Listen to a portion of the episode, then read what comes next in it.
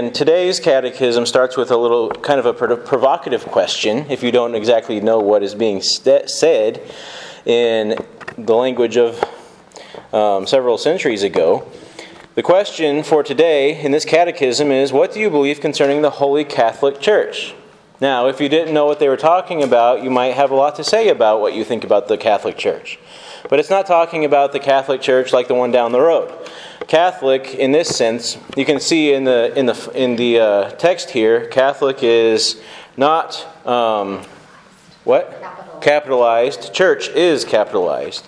Um, whereas if we were talking about the church down the street, the, the Catholic would be capitalized, and church would be not capitalized.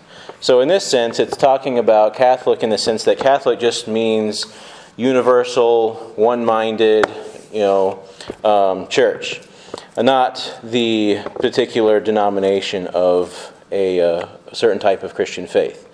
Um, so this is just the universal church, all of those who are part of the body of Christ, not those who are part of a particular denomination or whatever you might want to call that. Does that make sense? Okay, okay. Sometimes I just go on and on about something, and I don't even know if it's making sense. So, um, so what? So the so I read the question. We'll read the answer together. What do you believe concerning the Holy Catholic Church? That out of the whole human race, from the beginning to the end of the world, the Son of God, by his Spirit and Word, gathers, defends, and preserves for himself unto everlasting life a chosen communion in the unity of the true faith, that I am forever and shall remain a living member of this communion. That's a long one. It's a long answer. So we're all going to memorize that this, for the in the next 15 minutes. Does that sound good? No, we're not going to focus on memorizing it. In my opinion, it's more important for us to understand what's going on than memorizing these words that were put together by men hundreds of years ago. Um, if it was a scripture reference, I would not take it so lightly. But it's good to memorize, but right now, let's look at what the scriptures have to say about this holy Catholic Church um, that God has established for himself through Jesus Christ, starting in, in the book of Ephesians. We'd like to go to the book of Ephesians together. If somebody could read chapter 1, verses 10 through 13 for us.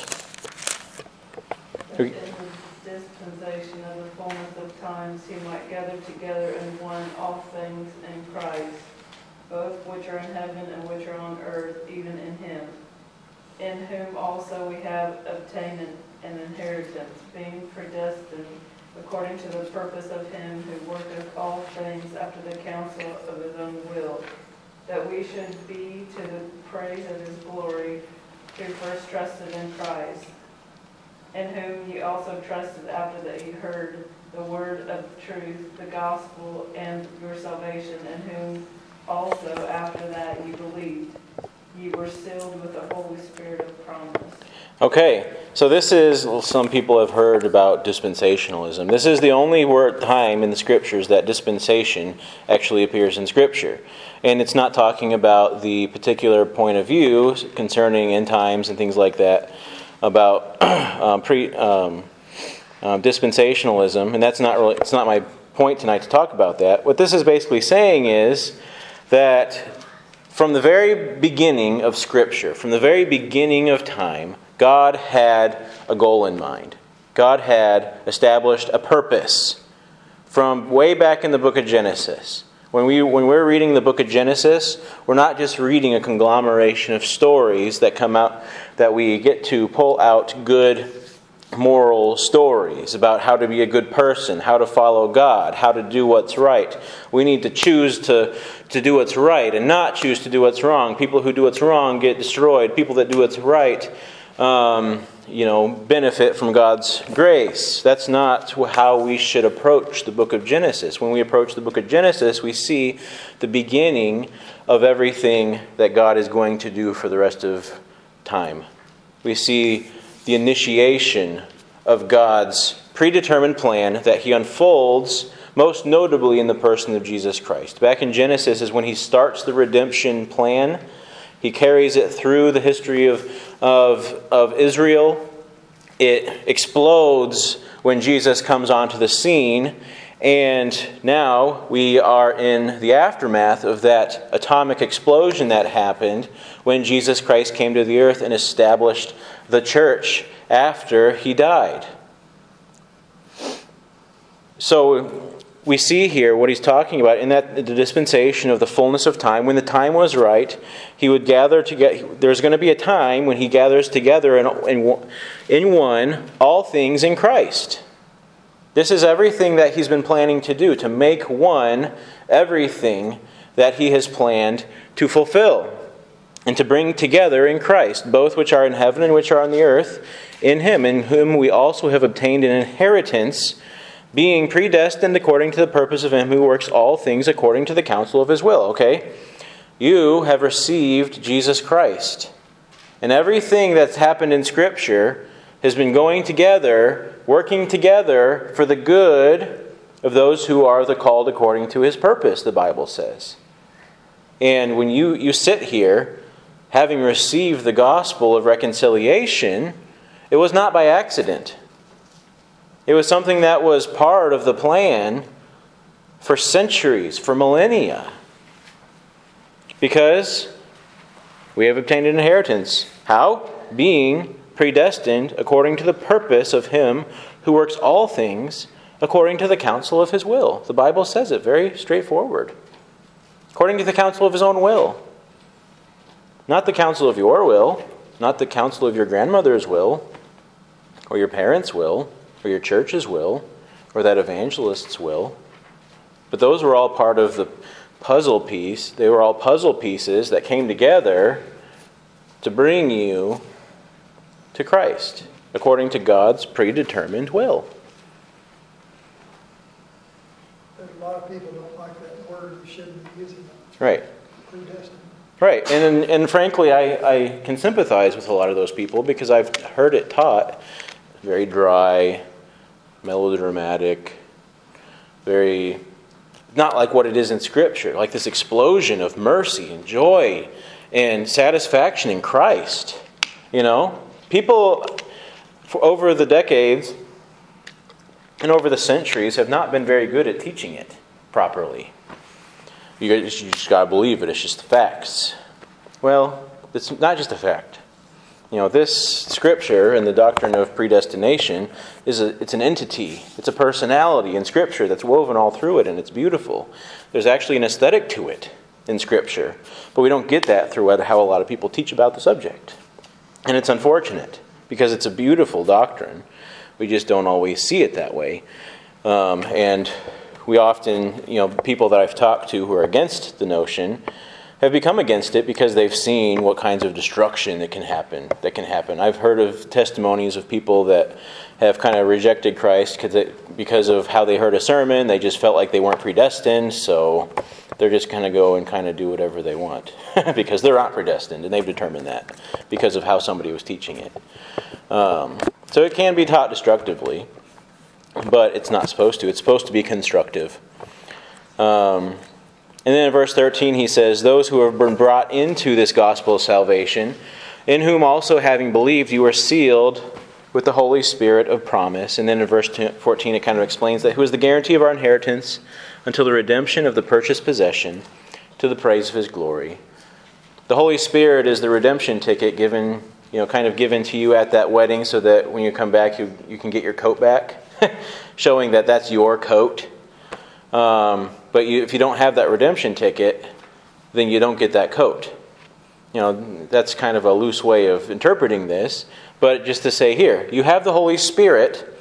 You are clothed in righteousness, given the Holy Spirit. You have on, you know, as I, I was just reading in Matthew, um, was it chapter 16, that there were people that were invited to wed- the wedding of the king's son, so, to kind of run down the story, because most of it we'll talk about later, but you know, people reject the people who were invited rejected it, but then the people from the highways and byways were were uh, invited, But then there was one guy that the king noticed. He was invited from the highways and byways, but he wasn't wearing wedding garments. So he was cast out into outer darkness. Kind of like this uh, the Holy Spirit is our festive garment by which the king knows this person belongs at this wedding. The Holy Spirit is the one given to us as the promise, the guarantee that we are going to be one with God in the eternal kingdom. And He's the one who binds us all here on this earth as the church, the body of Christ, all sealed together within the same bond in the Holy Spirit. In the name of Christ, and the Holy Spirit is the one who testifies of Christ, binds us together in unity. So we must not neglect the doctrine of the Holy Spirit because the Holy Spirit is literally the one who, you know how Jesus is the one who um, upholds and sustains all things? He does. How, what's the power that does that? It's the power of the Holy Spirit that is binding us and keeping us together, uniting us in one mind. Because we all have that same Spirit. We all have that same Holy Spirit. And He's not going to teach you to go and, you know, do something that's wrong and teach you to go and do something that's right. He's not going to cause you to sin and you not to sin. No. He binds us all in the same mind of Christ. But let's flip over a few pages to Ephesians chapter 5. Verses 25 to 27. Would anybody like to read that for us? Husbands, love your wives, even as Christ also loved the church and gave himself for it, that he might sanctify and cleanse it with the washing of water by the word. 27. In 27, please. That he might present it to himself a glorious church, not having spot or wrinkle or any such thing, but that it should be holy and without blemish. I mean, this is one of the most beautiful passages about what Christ, how Christ relates to the church, the body, his bride. And we just talked about how these people were invited to the wedding of his son. Well, who's, who's, who's, the, who's the son being wedded to? The church. The church. We are the bride of Christ. And this is, Paul is giving advice on marriage here. The best advice that Paul knew how to give was to show us the example of how Christ relates to the church. That's the best marriage advice a man can receive. And how does he say, what does he say Christ how Christ relates to the church? So husbands, we're supposed to love our wives just like Christ loved the church. And what's that first quality? What's that first relating point? And gave himself for her.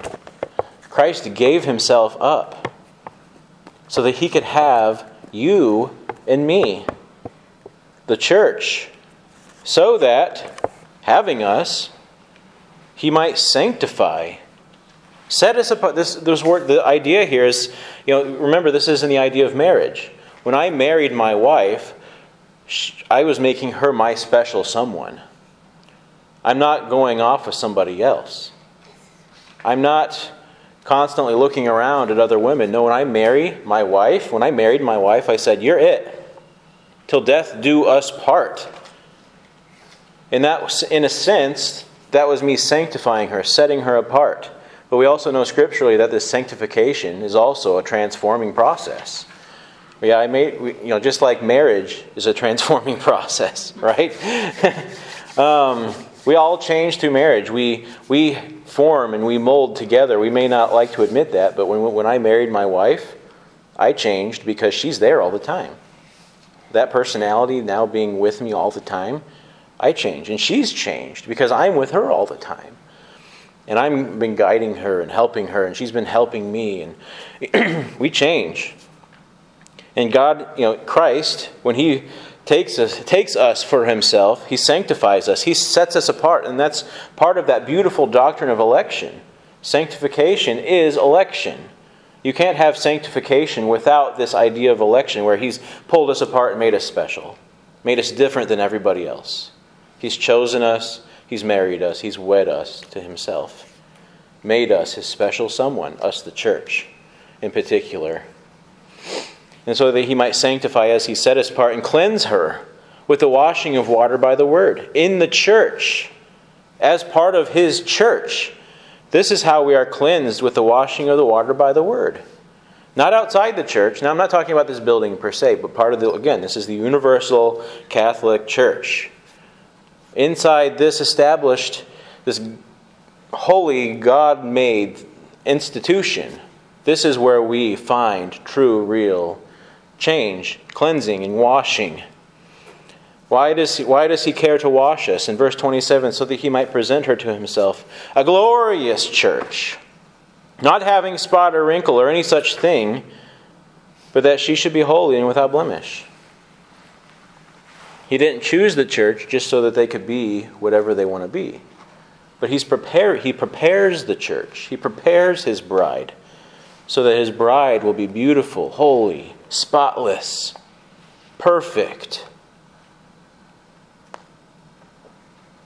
And then he goes on and talks about husbands loving their wives similarly. Any questions or any comments about that? Romans chapter 8, verse 29 and 30.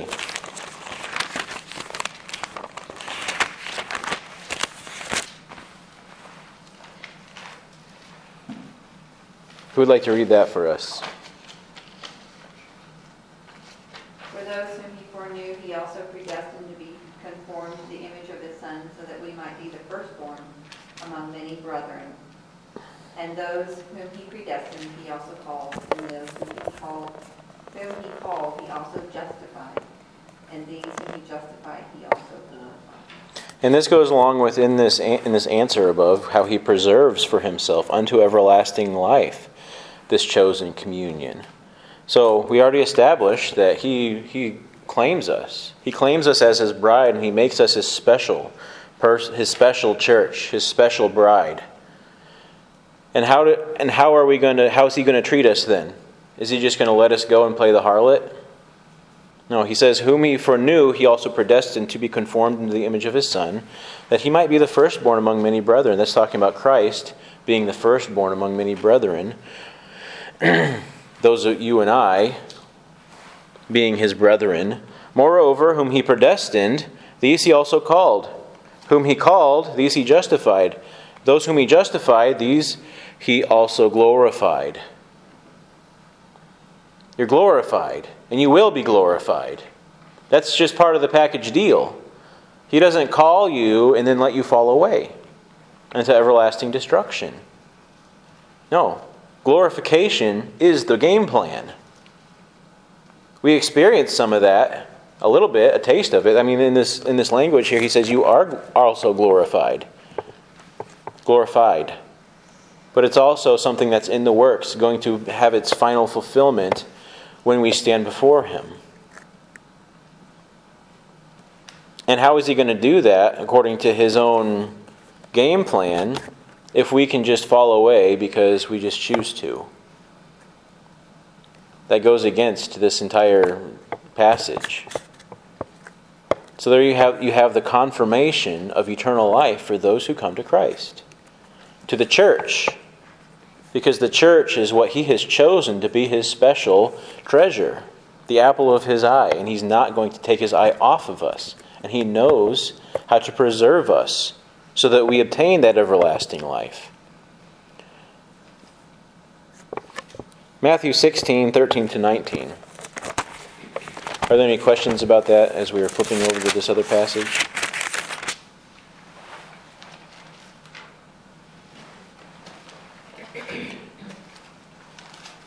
Who would like to read Matthew 16, 13 through 19? Go ahead. When Jesus came to the region of Caesarea Philippi, he asked his disciples, Who do the people say the Son of Man is? They replied, Some say John the Baptist, others say Elijah, and still others Jeremiah, one of the prophets. but what about you, he asked, Who do you say that I am? Simon Peter answered, You are the Christ, the Son of the living God. Jesus replied, Blessed are you, Simon, son of Jonah. For this was not revealed to you by man, but by my Father in heaven.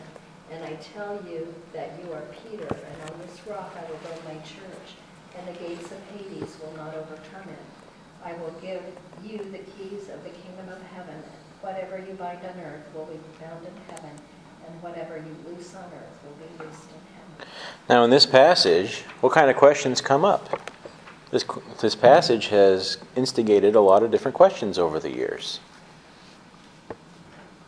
Which, really, at an honest look, shouldn't really be that big of a question. But what are some of the questions being asked about this passage?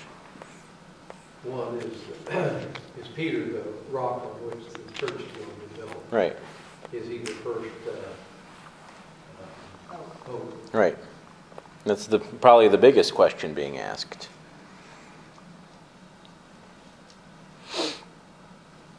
And in this passage, he starts out being called Simon Bar Jonah, or Bar being, meaning son of Jonah, his father's name, or you know, patriarchal ancestor. Um, Simon prophetically spoke, You are the Christ, the Son of the living God. I mean, that is the, the center of this whole passage. You are the Christ, the Son of the living God. Whereas all the other people were saying, Oh, you, you're John the Baptist, or Elijah, or Jeremiah, or one of the prophets. That's what the public was kind of saying. The reincarnation of a prophet, come back to, to bring us out of slavery to the Romans, or whatever it is that they were saying. But Peter stood out prophetically and said, No, here's the truth. You're the Christ, the Son of the living God. And then Jesus says, Blessed are you, Simon Bar Jonah. Flesh and blood didn't reveal this to you, if my Father who is in heaven revealed this to you. And I say to you that you are Peter. Okay, so now he just changed his name. He's no longer Simon, he's now changing his name, naming Peter after what he just said, which is the rock. And on this rock, he doesn't say, and on you, the rock. He says, on this rock, referring back to the statement he just stated that you are the Christ, the Son of the living God. This is the rock on which I will build my church. This key center, non negotiable truth that Jesus is the rock. Everything else flows from that. That's the cornerstone. If you're not built on that, then you're not a church. That's what he's teaching here. And he's telling Peter, I'm naming you after this, this center focus, this rock on which my church will stand. I'm naming you, Peter, after that. I'm not making you a pope. I'm not calling I'm not saying the church is going to be built on you. The church is built on this truth that Jesus is the Christ, the Son of the living God. And any church that teaches differently is not a true church. Because it's not built on the rock. It's built on sinking sand that's ever shifting and, and moving with the culture. But this is the non negotiable, non changing rock on which the church is built. And it says, Not even the gates of Hades shall prevail against it. Nothing is moving this. Nothing is changing this. The church, you know, an institutional building church might change its views, it might change its dogma, but the truth, the eternal truth that rests in the hands of God will never change. Well, let's move on. Let's sh- we don't have too much time left. Let's let's read one more of these here.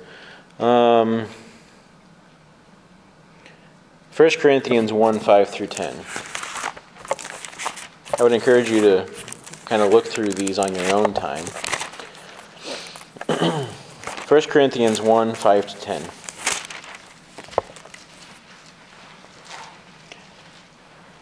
I'll go ahead and read these. I'll just start at verse 4 because it's kind of the beginning of the sentence. I thank my God always concerning you for the grace of God which was given to you by Christ Jesus, that you were enriched in everything by him, in all utterance and all knowledge, even as the testimony of Christ was confirmed in you, so that you come short in no gift, eagerly waiting for the revelation of our Lord Jesus Christ, whom will also confirm you to the end, that you may be blameless in the day of our Lord Jesus Christ. God is faithful, by whom you were called into the fellowship of his Son, Jesus Christ our Lord. Now I plead with you, brethren, by the name of our Lord Jesus Christ, that you speak the same thing, that there be no divisions among you, and that you be perfectly joined together in the same mind and the same judgment. Now, Paul, in this uh, introduction to the Corinthian church, um, is kind of stating a lot of the things that we've been talking about through various passages. That got the testimony of Christ, the Son of the living God, is confirmed in them that He is their foundation. Okay, they're all they're all of one mind in this that Christ is the Son of the living God. That's the testimony of Christ. Remember Sunday afternoon we were talking about what is a testimony? In a, in a courtroom. A witness or Yeah. A witness is testifying about something they've seen or heard. This is what I saw. This is what I witnessed. This is what I can, this is what I can tell you I saw. That I know because I saw it. So the testimony of Christ. They know Christ is the Son of the living God. And that's what they're built on. So that you come short in no gift, eagerly waiting for the revelation of our Lord Jesus Christ. So they're waiting for Jesus Christ to come back and establish everything that he's promised. Who will also confirm you to the end. Okay? He's also standing there confirming them that they are indeed worthy recipients of the favor of God because he has forgiven their sins. So that you may be blameless in the day of our Lord Jesus Christ. So when the Lord comes, he's there next to you dissipating any any uh, what, what do you call it? Any attacks from Satan when Satan comes and says what? Accusation. Any accusations? Thank you. That's the word I was looking for. He's dis- dissipating any accusations against them. That no, they, they deserve to go to hell. They deserve death. Look at all the sins they've committed. And if you read the ver- book of First Corinthians, they were one messed up group of people, especially in the past. But still, they had lots of problems that many people could accuse them of, especially Satan. And Jesus Christ, having chosen them, made them his special people, the church. He stands next to them, protecting them, as a husband would protect his wife, saying, No, no, I've already paid their price, I've already paid their penalty. You may be right about the things that they've done, but that's no longer standing against them. That's why he says, so that you may be blameless. Doesn't mean they didn't do the things that they're accused of, but there's no more reason to blame them for it because the, the, the, uh, the penalty is gone. They're no longer guilty for those things because they've been forgiven. God is faithful by whom you were called into the fellowship of his Son, Jesus Christ our Lord. He follows that by just saying God is faithful. He's not going to, um, he's not a respecter of persons. You can trust on his sound judgment that when Christ stand, stands up for you, the Father is going to take his judgment. He is not going to, you're not going to be able, he's not going to waffle based off of the type of life that you lived. Because whom the Son sets free are free indeed. Indeed. God is faithful, by whom you were called into the fellowship of his Son. That fellowship is the church. And that's why he goes on in verse 10 to then dive into Now I plead with you, brethren, by the name of our Lord Jesus Christ, that you all speak the same thing. Be a fellowship, that there be no divisions among you, but that you are perfectly joined together in the same mind and in the same judgment. Why? Because you're the fellowship, you're the church. You're supposed to be standing in the same on the same rock, held together by the same Holy Spirit. There should be no reason for these, these dissensions. No reason for that. So I urge you, brethren, he says, I plead with you, get rid of all these arguments. Get rid of all these divisions. Speak the same thing. Be of the same mind. Because you're the church. You're the church. You're the body of Christ. There's no room for this. Forget, you know, throughout you know the epistle, forgive, love. Wouldn't you rather take wrong than to make the body of Christ a mockery because of your division? Why? Because we're the church and we're founded on Christ and we stand for Christ and we're his special people, the church.